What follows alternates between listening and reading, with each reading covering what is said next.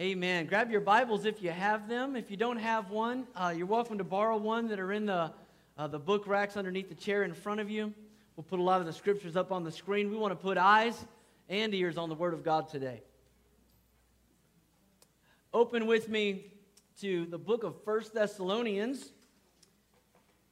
If you've been trekking with us for the last few weeks, you know that we've been uh, slowly moving through this book of First Thessalonians. We call it a book, but it was a letter, one of the first letters that the Apostle Paul wrote. And he's writing this letter to a church that he loves, that he's excited about, a church that God is moving through. And uh, we're going to we're going to try to finish out First Thessalonians chapter 5 here, but uh, I just want to start by where we began. I want to go back to chapter 1 for a moment and read a verse to you in case you missed all of the series, and this is the only week you get to be a part of, you're going to want to hear this verse. This is Paul talking about this incredible, powerful church that was right there in the capital city of Thessalonica, straddling the Egnatia Highway, the first highway really of modern history. And, and, and they, they trafficked goods as far as the east is from the west. People came in and out of this city all of the time, and it had a strategic location for the advancement of the gospel.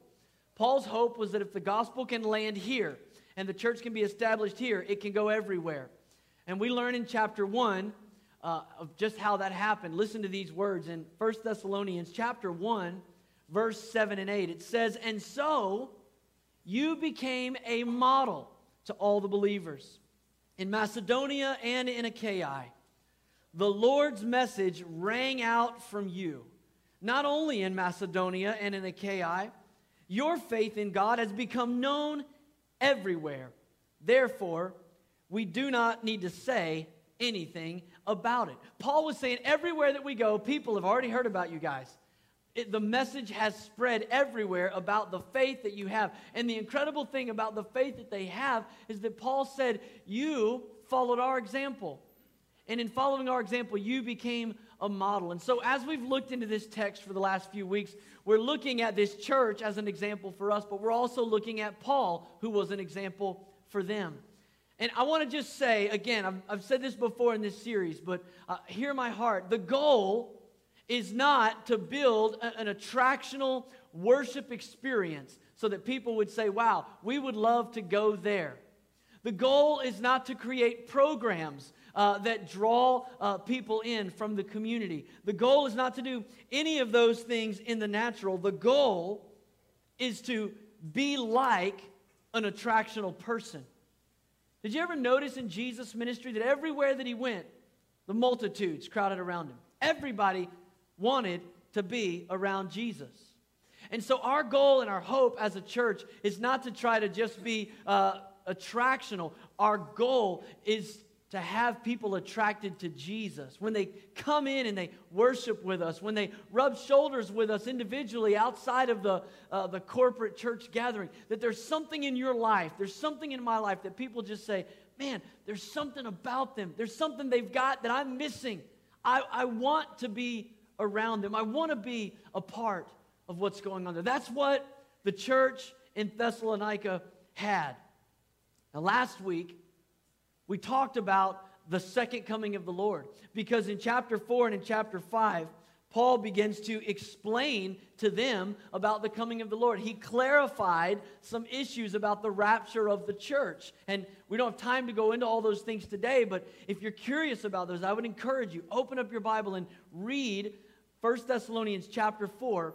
Chapter 5, he moves into talking about the second coming of the Lord, which is different from the rapture of the church. And the reason he was doing this for them was to bring balance and clarity in the church.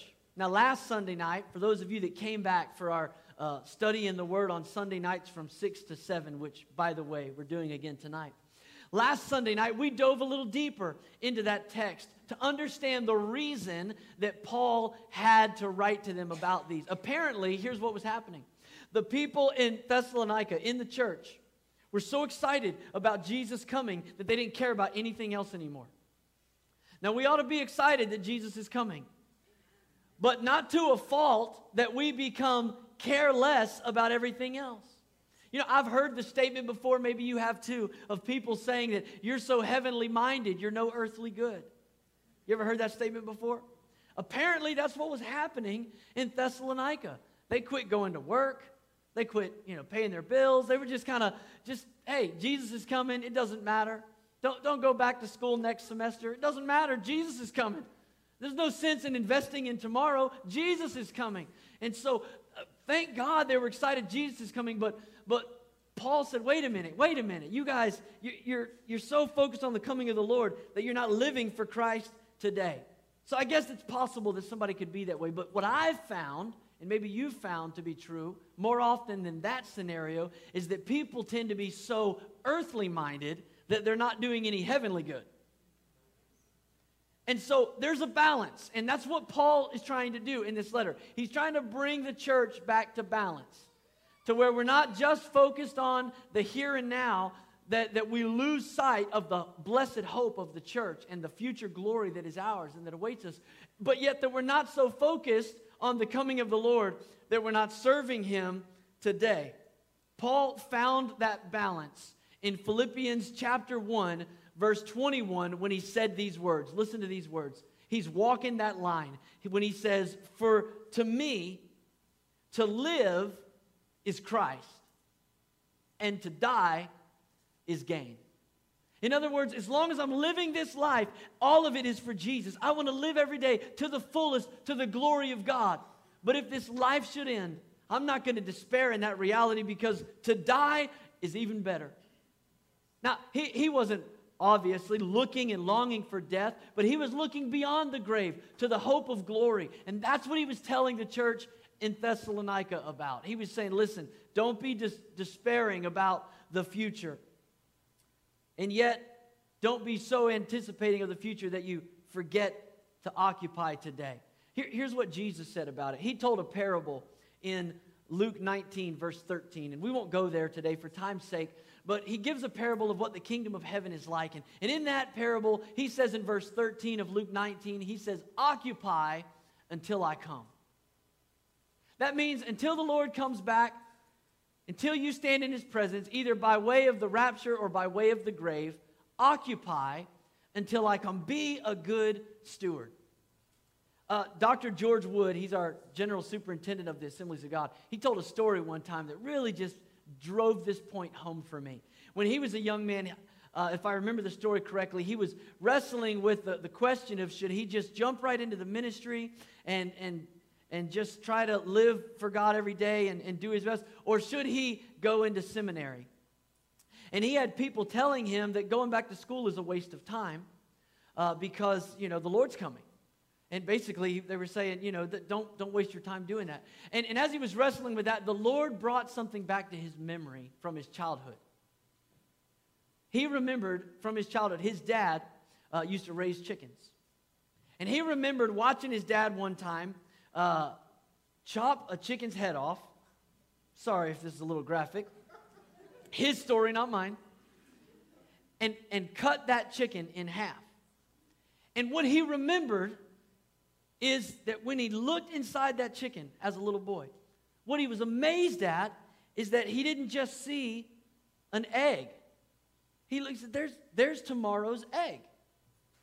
What surprised him was just beyond that was the next day's egg, a little smaller, not fully developed. And then beyond that was an even smaller egg until you get all the way back to a little uh, embryo. And he said, I just always thought, you know, each day the chicken makes an egg, and there it is. But the Lord used that illustration to show him this, to say, George, when your life is laid open before me, will I see tomorrow's egg? The reality is, we don't know when Jesus is coming back for the church. We don't know if we're guaranteed tomorrow, but we're called to live like he's coming, but we're called to lead like he's not. Be ready, absolutely. And so Paul is telling the church about these things, and he's trying to bring them back to this place of understanding how to live courageously and contagiously in the earth. How many of you remember when your kids were little if you had children and, and the first time you ever called a babysitter to, to come and watch your kids. I can remember clearly uh, because it wasn't just the first time, it was the first several times. This was the routine. Somebody that was absolutely capable and qualified, or we would have never called them to begin with, would come over to our house and, uh, and they would be ready to watch our kids so that Day and I could go out and we could enjoy an evening or whatever. But then what would happen is we would get to the door. And, and when they got there, we would have like a couple of pages of instructions written down. You know, like front and back. These are all the things you know. We're only going to be gone for two and a half hours, but here's two and a half pages of instructions for how to take care of our precious baby. Maybe we were the only first time parents that did that to people, but. And then we'd get to the door and we'd go to leave and we'd stand at the door and, and we'd rehearse everything with them. Now, Val can say amen because she had to deal with that. You know, she watched our girls when they were little, and, and, and it was, this is our baby. This is our baby. So we'd go through all the instructions, and we're standing at the door, and I know they had to be thinking, just leave. Just leave. I got it. Just leave. But we go through everything. The reason I tell you that and get that picture in your mind is because that's what I think Paul is doing here at the end of chapter 5. He's just written this letter to the church. He said a lot. We've talked about a lot for seven weeks now. And he comes to the end of chapter 5 and he's standing at the door. I mean, Timothy's ready to run with the letter. And, and Paul's like, wait, wait, wait I got to tell him about this. I, I got to tell, I got one more thing. No, hey, don't forget. And he just peppers them with all of this information. And so we're going to look at some of that information today. And as we do, I want you to ask the Holy Spirit to speak to you about one or two of these things. I'm going to give you so many things here that there's no way you're going to take it all and, and just process it all and apply it to your life. But I believe the Holy Spirit will speak to us in this moment. And what Paul wants is a church that reflects the glory of God. What Paul wants is a church, which we read about in chapter 1, whose testimony has gone everywhere. And what we ought to want is a life that has a testimony that goes everywhere. And so I want to invite you to just ask the Holy Spirit as we dive into the Word to speak to you about some of these things that define the characteristics of a contagious church. Let's start reading in 1 Thessalonians chapter 5 verse 12. It says, "Now we ask you, brothers and sisters, to acknowledge those who work hard among you." who care for you in the Lord and who admonish you. Hold them in the highest regard in love because of their work. Live in peace with each other. Here's the first little nugget of truth that Paul wants to remind the church. He says, Honor those in authority. Honor those in spiritual authority. You know, one of our core, core behaviors as a church that we try to model and we try to speak into the life of this church is a culture of honor. I don't have to tell you this, but have you noticed that, that honor is a, a lost characteristic in our society today? We've become dishonorable of all things. And, and I won't jump on any soapboxes, but just to give you a point of reference, here football season is starting again, and all the discussion is going on about those who are uh, not wanting to stand to honor the flag. And, and I'll just I'll just say this, this about any issue like that. Whenever the the resource that we leverage to teach a lesson is dishonor, you've lost your message. I don't care what you're trying to communicate. If you use dishonor to teach a lesson, you don't have any credibility. You don't have a platform to stand on. And so we try to create a culture of honor in the church. It was illustrated for me so powerfully this week. Now, I'm so glad to have uh, Nancy Miller here this morning in the service and, and her friends here with her. This week, I had the privilege of officiating the funeral service for Nancy's husband, Steve Miller. It was an honor for me to do that. And as we left here and we went over to the, to the graveside and, and we pulled in to the cemetery, already standing stoically in attention was Steve's former unit, the 193rd Air National Guardsmen. They were standing there in full regality, in honor, motionless. And though they were motionless, I want to promise you, I was moved just to drive up. Boy, my palms got sweaty. Just it sent chills down my spine. Just seeing that, it was they were honoring him. They were saying in that moment without speaking that this is a man worthy of honor. It's powerful when we see honor displayed. That's what Paul was trying to tell the church. Honor is powerful, so make sure you get this thing right. You know, it was mentioned earlier in the service, but on September 10th, we're going to celebrate Grandparents' Day. Now, I know Hallmark hasn't made that as big a deal as Mother's Day and Father's Day, and, and it might get overlooked by a lot of folks, but we anticipate it every year. And the reason is because we look for opportunities to show honor. We want to we want to honor all the grandparents in the church on that Sunday. And so we've set aside a day to be intentional about bringing honor to whom honor is due. You know, we're just another month away from October. And October in this church has been uh, designated as Pastor Appreciation Month. I want to tell you, as your pastor, I never take for granted honor that people give me. I, I never take that lightly because I recognize it's a heavy responsibility that God has put on my shoulders to be a spiritual leader in the house. And Paul is saying, look at it again. He says we should honor those who work hard among you, who care for you in the Lord, who admonish you. Hold them in high regard, in love. Why? Because they have uh, a lot of degrees behind their name? No. Because they have a lot of influence in the community? No. Because they've, they had a lot of tenure and they've done this for a long, long time? No. That's not the reason that we honor them.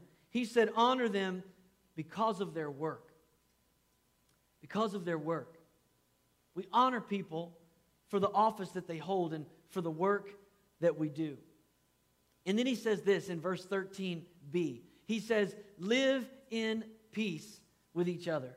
Now, some commentators would say this is another admonition and it's separate from this. And it may be, it's certainly applicable, but I think it st- might still be tied to this thing of honor. He's talking about relationships with leaders. And he says, Live at peace. I want to just tell you from my own personal experience and observation, there is nothing that will mar the message and the integrity of the church faster than when there is disunity between leadership and the church.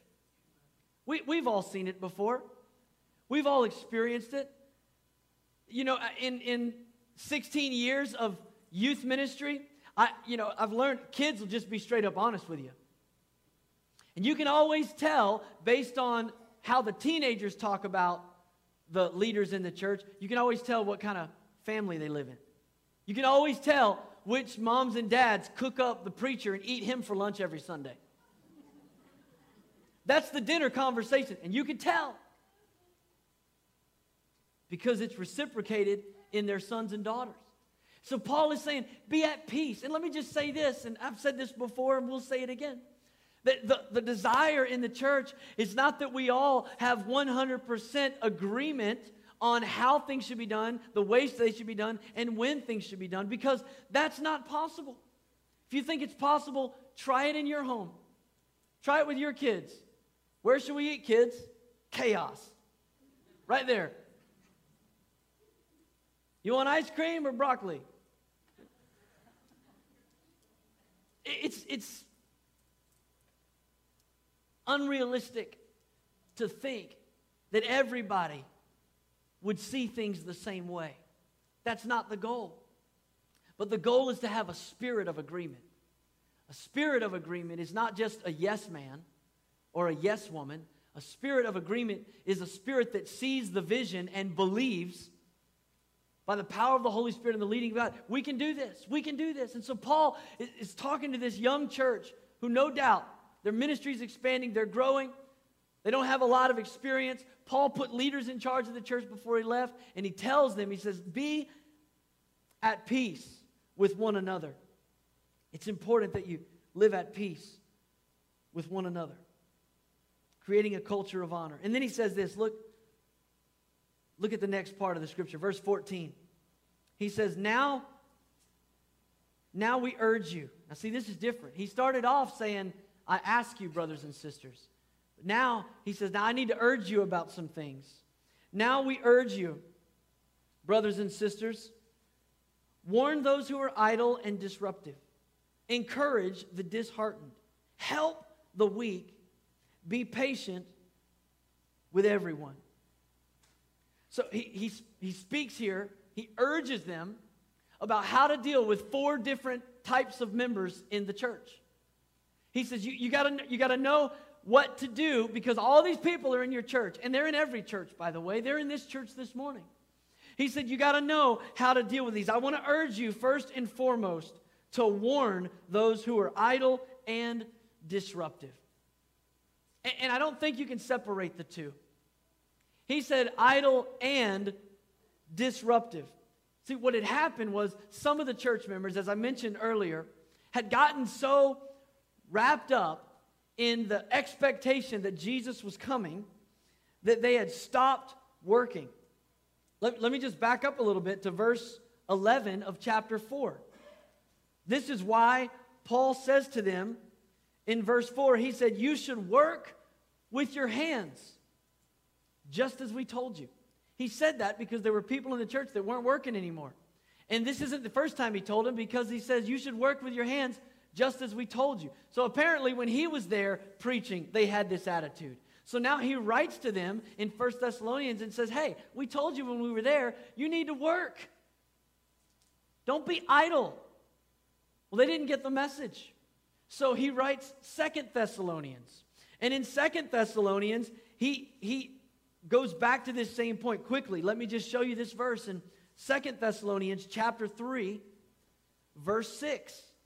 He's telling them for the fourth time now once in person, once in chapter 4, again in chapter 5, now in Second Thessalonians 3 and 6, he says, In the name of the Lord Jesus Christ, we command you, not asking, not urging, I'm commanding you, brothers and sisters, to keep away from every believer who is idle and disruptive and does not live according to the teaching that you received from us.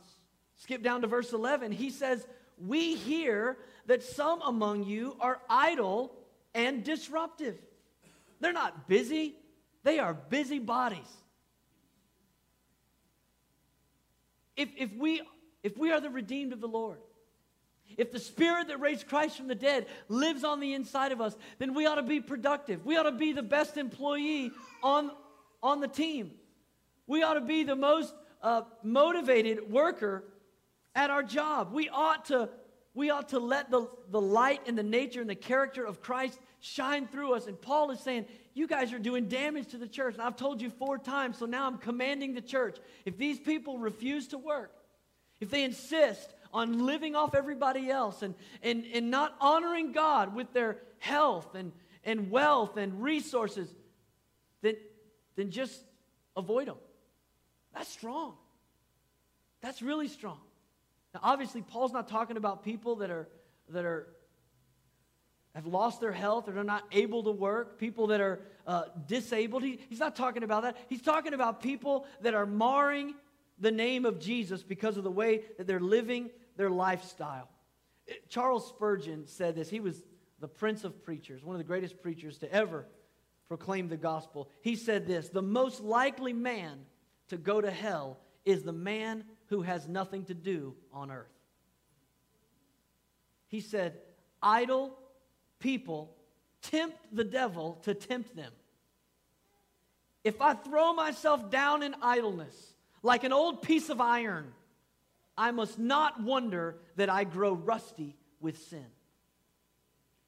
You know, the New Living Bible translates Proverbs 16 27 with these words Idle hands are the devil's workshop.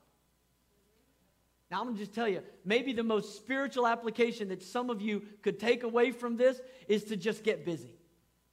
To understand that the reason that you're trapped in sin is because you're bored. Because you don't feel purpose, you don't feel vision, because you don't have a reason to get up and honor God with your life. And you should not be surprised that you grow rusty with sin. And we have a responsibility as the church not to stand up here on a platform and, and call people out by name. That's not what Paul was endorsing. Paul was talking about relationship. Paul was talking about iron sharpening iron. One brother encouraging another. When he said these words, he said, Church, we are to warn those who are idle and disruptive. We have an obligation here. Paul says, I don't want you to forget that. So he gives them this piece of advice. Now look at the latter part of verse 14 here in 1 Thessalonians 5. The next part, the next group he talks about, he says, encourage the disheartened. Encourage the disheartened. Can I tell you, one of the main reasons that Paul wrote this letter was to encourage the church. It's our responsibility to encourage the disheartened. If you just flip through the pages of this short little letter, you see back in chapter 2, verse 11, Paul said these words For you know that we dealt with each of you as a father deals with his own children, encouraging, comforting, and urging you to live lives worthy of God. That was, that was Paul's model that they followed. He said, When we were with you, we encouraged you, we comforted you, we urged you to live lives worthy of the gospel. Then in chapter 3, verse 2, he's again, he's encouraging the church. What did he do? He said in verse 2, he said, We sent Timothy, who is our brother and co worker in God's service, in spreading the gospel of Christ. Why? To strengthen and encourage you in the faith. He wanted to encourage them. Then in chapter 4, verse 18, it says these words. Paul is, again, he's encouraging the church because they were, they were dismayed, and we talked about this last week, over those that have died before the Lord would come. Paul said, Listen, when, when, the, when the Lord comes for the church, the dead in Christ will rise first. We're going to meet him in the clouds. But look at verse 18. He says, Therefore, encourage one another with these words. Then you get down to verse 11 of chapter 5. Paul has just finished describing the second coming of the Lord and what a day it's going to be that the Lord is going to come and people aren't going to be ready. The Bible says he's going to come like a thief in the night. And people are hearing this message and reading this letter and they're going, Whoa. Then Paul says, Wait a minute. God has not appointed us for wrath. Look at verse 11. Therefore, encourage one another and build each other up, just as in fact you are doing. Paul is reminding the church to encourage the disheartened. They're here, they're always here. They may still lift their hands, they may still sing the songs, they may even say amen, but you can guarantee it, rest assured, they're here. And Paul says it's our responsibility, if we're going to be a contagious church, to not just have a loud shout, but to encourage the disheartened. And the beauty of doing that is in understanding that disheartened feelings and discouragement come around. Don't they? Have you ever been that one? I know I have. I know there's been some times where I felt discouraged. Thank God I don't feel that way every day. Thank God I'm feeling pretty good right now preaching about it.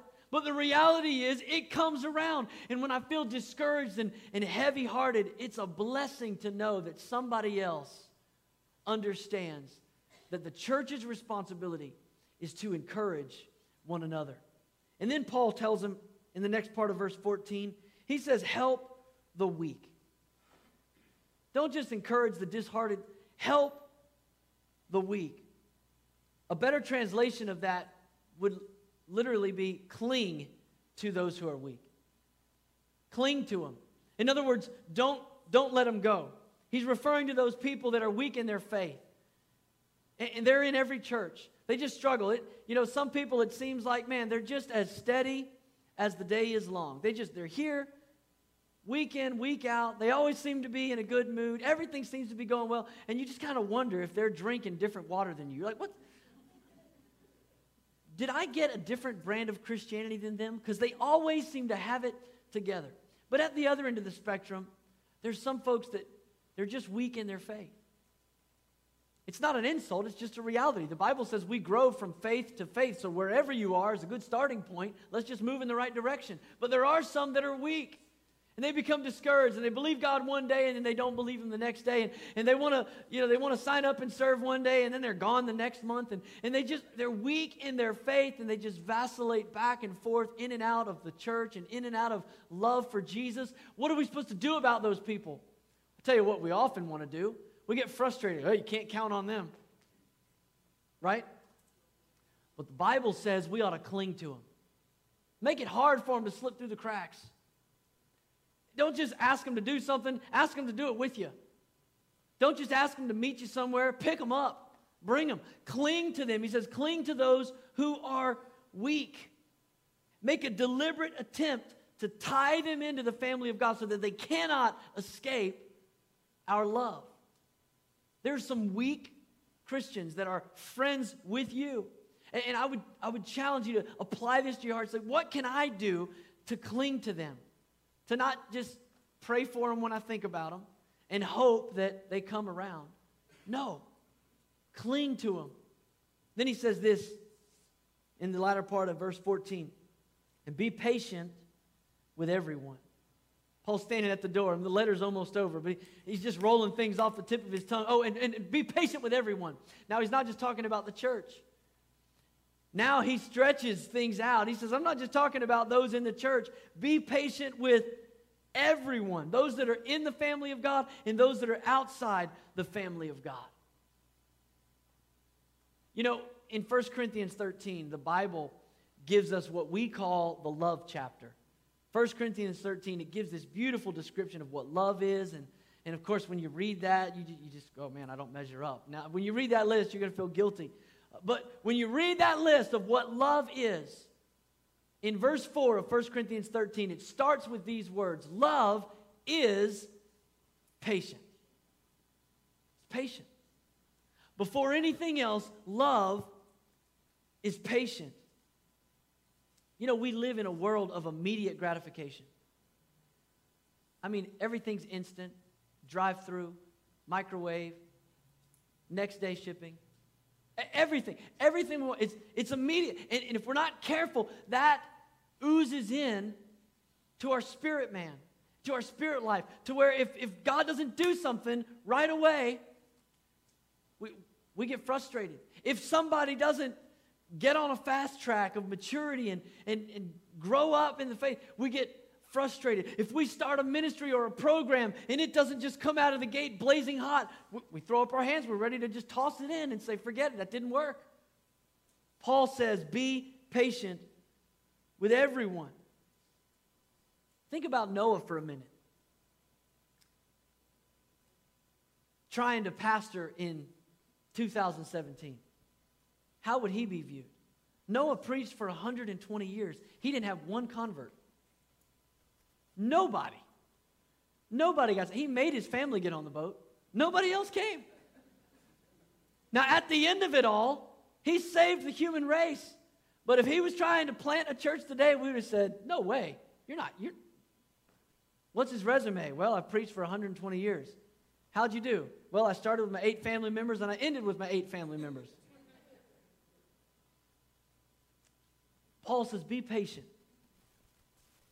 Be patient. In, in 1853, there was a, a denominational mission society that discussed closing down one of their mission stations in Ongole, India, because only 10 converts had been won to Christ in 15 years. They made up the single church which was given the nickname the Lone Star of India. Samuel Smith was on that missions committee. He's the guy that wrote the song, My Country Tis of Thee. He was a member of that missions board, and after they're debating about whether they should close down the mission or not because of its unfruitfulness, he felt inspired to write a lyric. And here's what he wrote Shine on, Lone Star, in grief and tears and sad reverses of the baptized. Shine on, amid thy founder's fears. Lone stars in heaven are not despised. The next day, he showed up and he read his verse to the rest of the missions board. And all of his colleagues unanimously voted in that moment to continue the work, to let the Lone Star shine on. And it's good they did because of that de- decision that they made. 30 years later in Ongole, the church had grown from 10 to 15,000 members. We tend to overestimate what we can accomplish in a day. And we underestimate what God can do through us in a year, or in five years, or in 10 years. The scripture that comes to mind is Galatians chapter 6, verse 9. And Paul exhorts the church with these words He says, Let us not become weary in doing good, for at the proper time we will reap a harvest if we do not give up. Don't give up. Don't give up on what God has put in your heart. Don't give up on what God is doing. And don't give up on the body of Christ. Be patient. Be patient with everyone. And you can imagine how much harder it was that he said everyone. Can I remind you that the Thessalonian church was experienced persecution? They were being dealt with harshly in the community. And yet, he says to them, Be patient with everyone. Now, he started off saying, We ask you. We ask you to honor those in authority. And then he says, We, we urge you. But look at verse 15 as Paul presses a little harder. He says, Make sure. Make sure, church, that nobody pays back wrong for wrong. But always strive to do what is good for each other and for everyone else. Can you imagine getting this word if you're living in a church like they were in the capital city of Thessalonica? I mean, Paul was run out of town. They're being persecuted. And Paul says, Now, I've given you a lot of advice, but you make sure of this. Make sure that nobody retaliates. Make sure that nobody responds harshly to those that are treating you wrong. This is, this is Paul describing the upside down kingdom that Jesus introduced in Matthew chapter 5. You remember in the Sermon on the Mount, Jesus was talking about what it's like to be a part of the kingdom of God. And he, he said these words that uh, usually people quote this verse to you when they're being mean. They say, You've heard it said, an eye for an eye and a tooth for a tooth. But I tell you, do not resist an evil person. If anyone slaps you on the right cheek, turn to them the other cheek also. Did you ever notice that how many mean people that don't love Jesus know that verse? They're just waiting for you to retaliate so they can tell you, they can remind you that Jesus said, turn the other cheek. And Paul's saying the same thing to the church, saying, don't retaliate. I, I know everything in you wants to rise up, but, but don't don't retaliate. You know, last night we were out at uh, Steve and Sandy Malis' house. Uh, man, we had a great time out there. They invited several of us out. He had his video projector outside, uh, right by the river, and we were watching a movie out there. We watched Beauty and the Beast. And uh, don't know if you've seen it. Don't really care. Stay with me. Um, in the movie, Gaston, the captain, goes and he leads uh, the townspeople on a hunt to go and find the beast.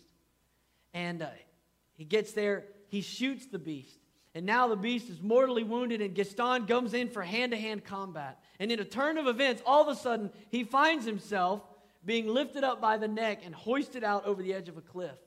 And it's a moment in the movie where you're about to decide or discover if, if the man on the inside of the beast is a better man than what we see on the outside if the curse were to be removed, would he still be a better man? And, and Gaston said something to him, and I thought about this text last night as we were watching the movie.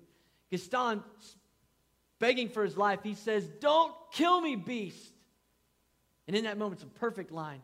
The beast looks at him and he says, I'm not a beast. And he sets him back down.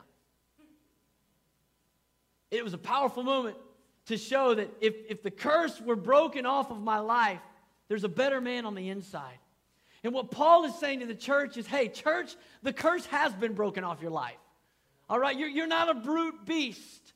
You're a child of the Most High God. You don't have to stoop to that level. You don't have to live the way that they live. You don't have to go tit for tat and retaliate on the same level. Can I just make an observation, and maybe you'll go with me on this? Can you imagine what kind of revival would break out in America if all of the Christians would just live by verse 15?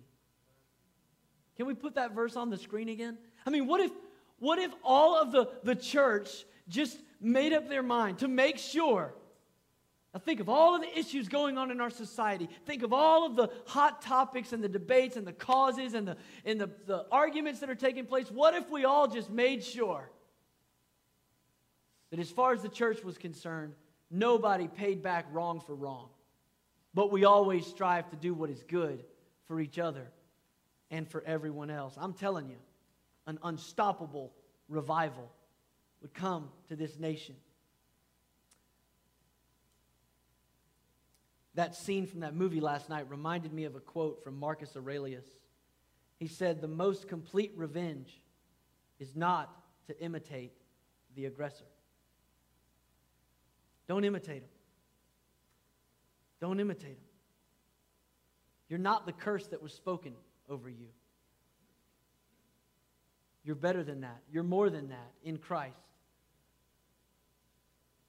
If anybody could understand what it was like to want to retaliate, it was Paul. He was persecuted more than anybody else. He's been stoned, literally left for dead, been shipwrecked, been run out of towns, been persecuted, been called every name. And yet he said, Make sure, church, that you don't pay back wrong for wrong. In the next few verses here, as we move to the end, Paul gives some admonitions that are not only right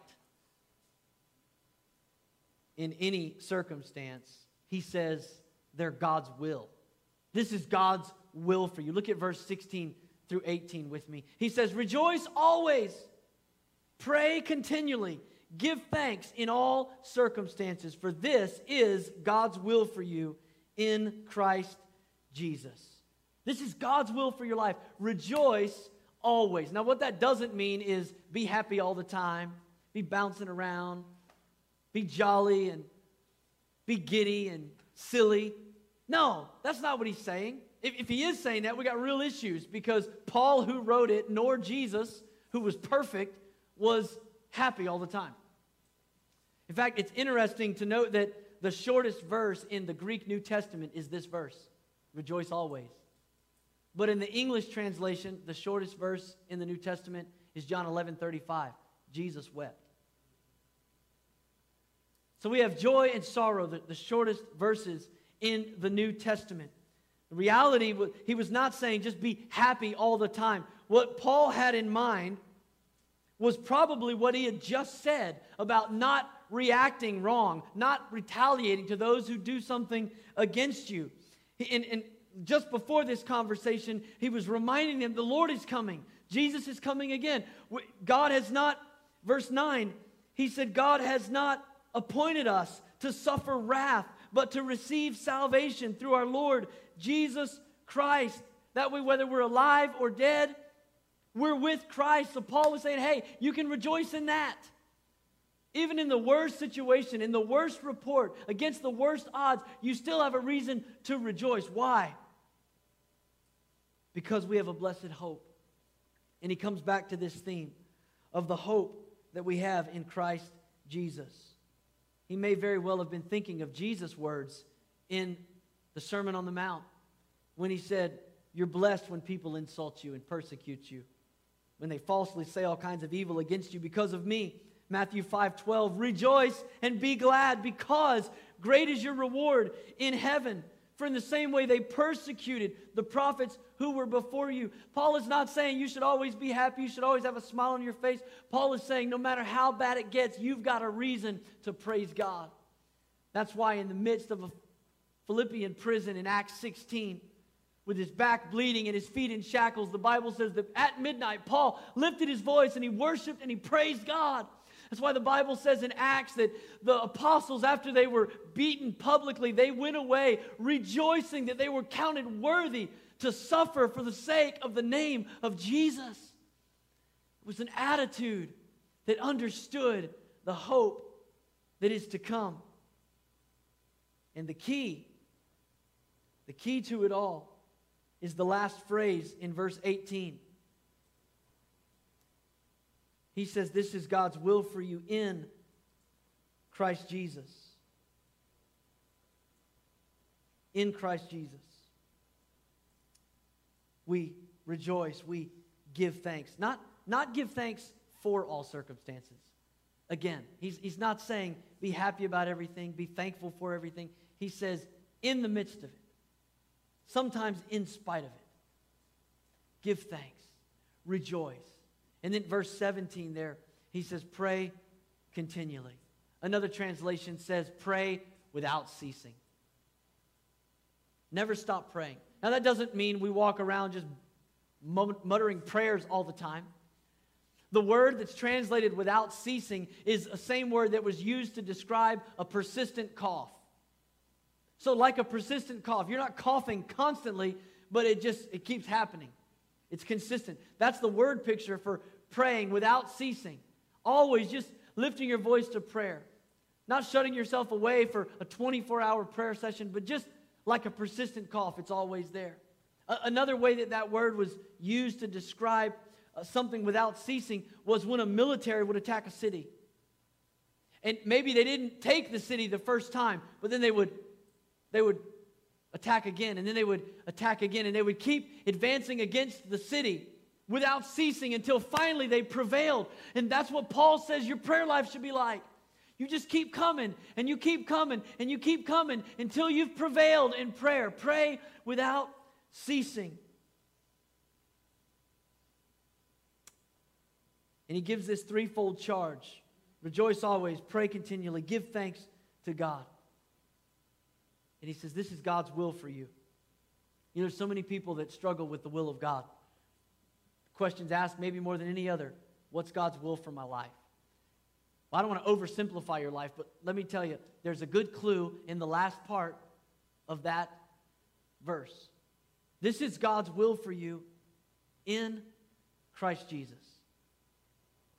Sure, we're going to struggle with the details, but let me tell you, we find the will of God for our life in Christ Jesus. Now, if, if, you read all this stuff that I've just, I've just read to you, that Paul standing at the door saying, oh, tell him this, and don't forget to write that down, and oh, yeah, tell him about this. If you, if you go away with all that information, you go, wow, this is hard. I don't know if I'm going to be able to do this. I can assure you, you're not. If you overlook the sufficiency of God in all of this, then you've missed the point that Paul is trying to make.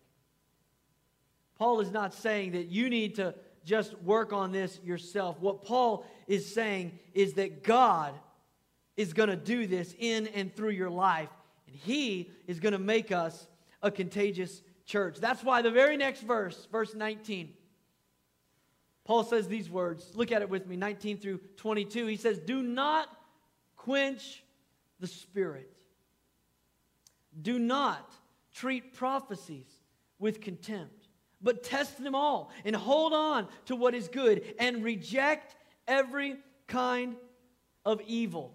Now, obviously, and we don't have time to go back to it, but there was some false prophecy going on in the church because the Thessalonians were all confused about the coming of the Lord, about what happens to those who die.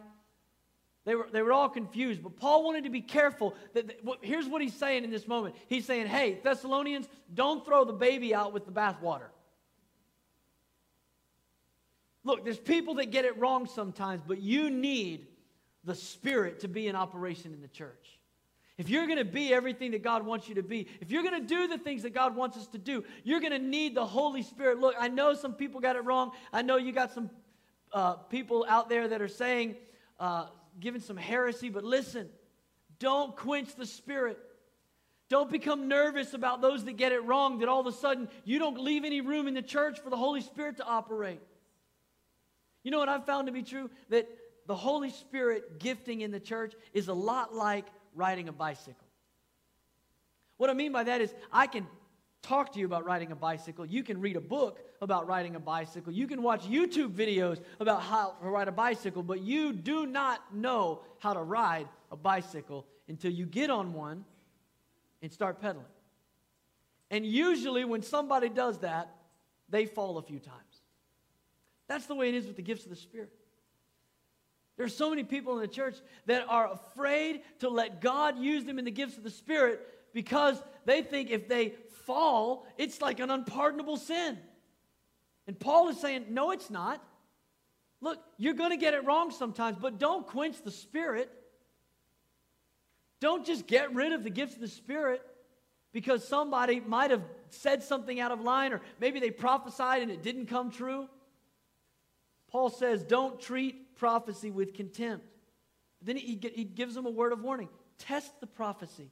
He says, test them all. Hold on to the good, chew the meat, spit out the bones. Don't quench the Spirit. Why? Because we need the Holy Spirit.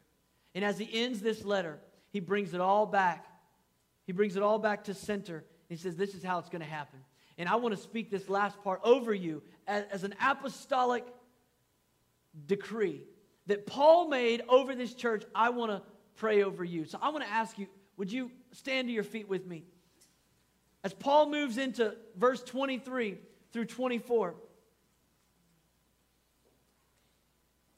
he brings back into the spotlight who it is that we're depending on in this moment. And he says these words May God Himself, the God of peace, sanctify you through and through. May your whole spirit, soul, and body be kept blameless at the coming of our Lord Jesus Christ. The one who calls you is faithful, and He will do it. You know what we need to be a contagious church? We need God Himself, the God of peace, to sanctify us. To sanctify us. The whole, there may be just, just one thing from all of this message, just one thing that the Holy Spirit is just put his finger on in your life. And, and he's dealt with you about it. Why? What's he doing? He's sanctifying you. He wants you to look more like Jesus because Jesus is contagious. And He wants your life in this church to be contagious. The Holy Spirit is working, the God of peace is sanctifying you through and through. Now, I want to ask you right now to just lift your hands up toward heaven and receive this prayer. I want to speak this over your life. I want to use Paul's words, but I want them to be ours today. As I declare these over the church, may God Himself the God of peace, sanctify you through and through. Do it, Lord, by your Spirit. Do it now, by your Holy Spirit. Sanctify the church. May your whole spirit, soul, and body be kept blameless at the coming of our Lord Jesus Christ. Father, I just speak over the life of this church.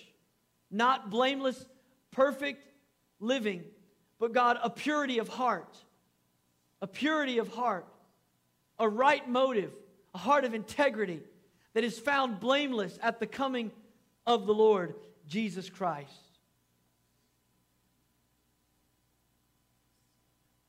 Father, make us a contagious church. Let us reflect your glory. Let us reflect your character. Let many who know us come to know you. In Jesus' name. Now, church, I want to end with, with these words. You can look at me for a moment. We're going to pray a, a closing prayer in just a minute. But at the conclusion of this letter, verse 24 that we just read says to us, The one who calls you is faithful. He will do it. Jesus is faithful to call us. And I want to emphasize those words because I want you to know that every time we come together in a service like this, I come into this moment with an expectation that Jesus is calling. And so I don't want to miss the opportunity for you to hear his voice and respond. So listen, if you're here today and you're hearing this word and we're talking about the church and what God wants for us, but the truth is, you don't even have a relationship with God. You're far from God in your heart. You don't know him personally and intimately. You're not walking with Him daily. If you don't know God, listen, Jesus is calling today. The one who calls you is faithful. And I just want to give you an opportunity to respond to His calling today. So I'm going to pray one final time. And as I do, I want to open these altars. And let me go a little beyond this. First of all, I want to call you today to salvation. If you're here and you don't know the Lord, please don't, don't leave without hearing and responding to his faithful call. Because he is faithful and he will call so long as we have the opportunity. Paul gives this invitation on the heels of a powerful message, an exhortation to the church that says Jesus is coming. He's coming. So, yes, he's faithful to call, but we don't know how many more times we'll have to hear it. If you don't know the Lord, before you leave, I want to invite you to step out from where you are while I pray this closing prayer and to find a place at this altar to say, God, I hear you calling me. I'm coming to you today. I give you my heart and my life. And I want to open these altars for one other group. If you're here today and maybe you're feeling like you're the weak one in the house, maybe you're here today and you're feeling like the one that's discouraged in the house. God has called us, and we just read it today, to encourage you, to lift up the weak, to cling to you today. If you're feeling heavy in your heart because of circumstances or your spirit life or maybe in your physical body, give us the opportunity before you leave today to cling to you in prayer and to lift you up.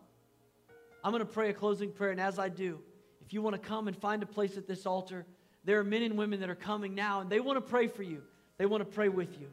Come now as we pray. Father, thank you so much for this word that you've spoken through the Apostle Paul to this church in Thessalonica and God to us. Thank you, God, that you've positioned us in the middle of an intersection right here in Wrightsville, where we work, where we live, with our online social network. God, you've positioned us and you've called us to let a message ring out from us everywhere. God, make this a contagious church. Make this a powerful church. God, do a work in us so that when people leave, they leave in awe of Jesus, our Lord and Savior. God, we thank you for your presence today. Lord, be with us in the fellowship as we have our Connect in 60 lunch with those that are coming to learn more of the church. God, as we come back tonight to get into your word, refresh our hearts in your word. God, we give you praise in Jesus' name. And everybody said, Amen and amen. God bless you today. Have a wonderful afternoon.